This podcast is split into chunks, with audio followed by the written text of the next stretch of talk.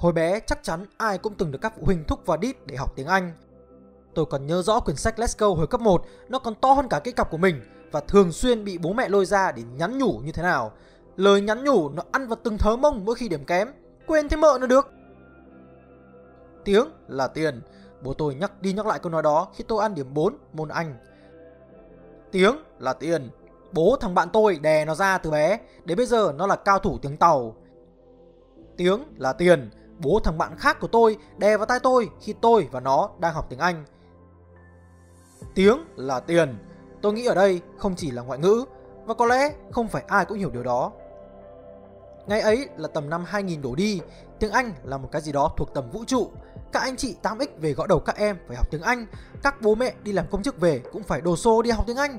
Các ún tiểu như mình thì mượn cớ học tiếng Anh để được chơi game nghe Photo Horde mỗi trận đi đây. Và tôi còn nhớ rõ điểm tiếng Anh nó như kiểu là kim bài miễn tử mỗi khi bảng điểm về mỗi kỳ họp phụ huynh. Bố thì ờ, học 14 môn mà cả 13 môn chết là thế nào? Tôi thì ờ, nhưng mà điểm tiếng Anh của con cao nhất lớp 9 phẩy cơ mà.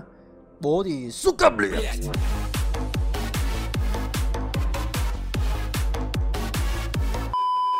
Tiếng Anh ngày đó rất quan trọng bởi vì đất nước mới bắt đầu mở cửa, Internet về và ai cũng cần học tập để đáp ứng nhu cầu hiện tại. Các bố mẹ chỉ muốn con mình cập nhật kiến thức để không bị tụt hậu như họ trong thời đại đó. Nhưng tiếng đâu chỉ có ngoại ngữ. Tiếng, ngôn ngữ chỉ dành cho một mục đích duy nhất là truyền thông. Truyền tải thông tin mà sai thì tiếng rời cũng vô dụng. Tôi nói anh không nghe thì tôi phải tìm cách khác nói cho anh nghe. Nói đủ kiểu mà vẫn không nghe thì mời anh về chui vào trạng. Đó là tác dụng của tiếng. Tiếng là tiền, rất đúng, nhưng nó không thể chỉ nằm ở phạm trù ngoại ngữ được. Trong những năm qua, tôi rất may mắn gặp được vô cùng nhiều người giỏi, giỏi ở cái tầm mà tôi đứng trong đám đông những người đó cảm thấy mình như là Frodo đang đi tìm nhẫn giữa rừng các Legolas đẹp trai vậy. Nhưng ở vị trí tấu hài đó, tôi được quan sát và học tập những điểm mạnh của họ và sau khi ngẫm nghĩ lại thật kỹ, tôi thấy rằng tất cả bọn họ đều có một điểm chung, đó là họ rất hoạt ngôn. Hoạt ngôn không phải là nói nhiều, họ giao tiếp rất tốt và đi vào rất đúng chủ đề, đúng đối tượng và đúng cái cần phải nói. Theo cách khác, họ nói đúng ngôn ngữ của người đối diện. Nếu tôi cần tiền, anh nói với tôi về tiền. Nếu anh cần kiệm, tôi sẽ nói với anh về anh kiệm. Còn nếu tôi cần cù, anh đừng cù tôi, hãy để yên tôi làm việc. Tôi đánh vỡ mồm mày ra rồi. Trong hầu hết các tình huống, những người này đều có cách giao tiếp sao cho hiệu quả nhất. Họ rất uyển chuyển trong ngôn từ và nếu vốn từ của họ hạn hẹp thì họ sẽ có cách khác để khiến cho người khác hiểu.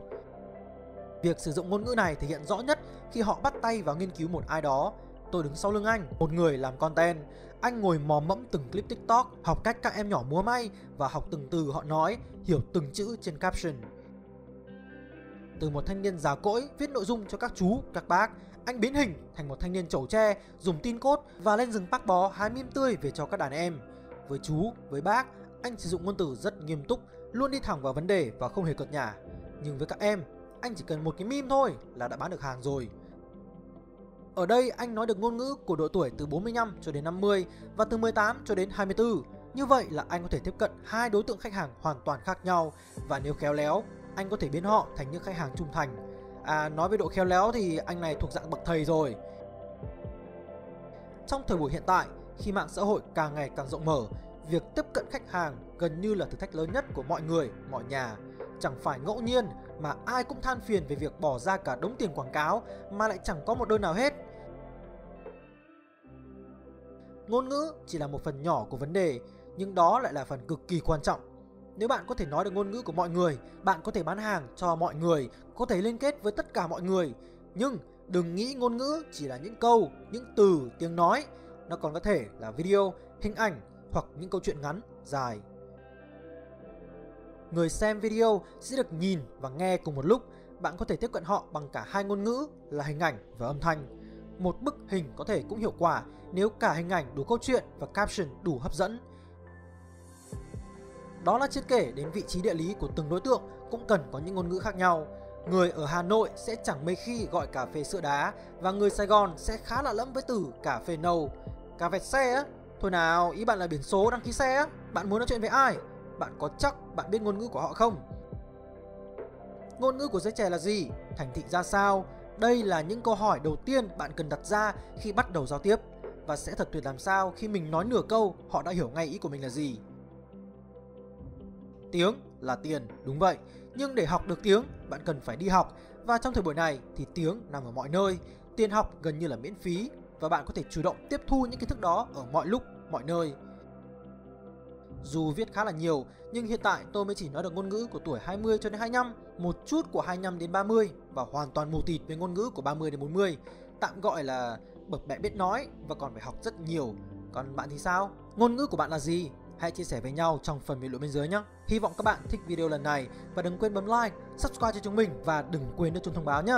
Nếu các bạn thích những nội dung như trên, hãy đăng nhập vào spiderroom.com để tìm đọc thêm. Mình là Samurai và hẹn gặp lại các bạn trong lần tới. Peace!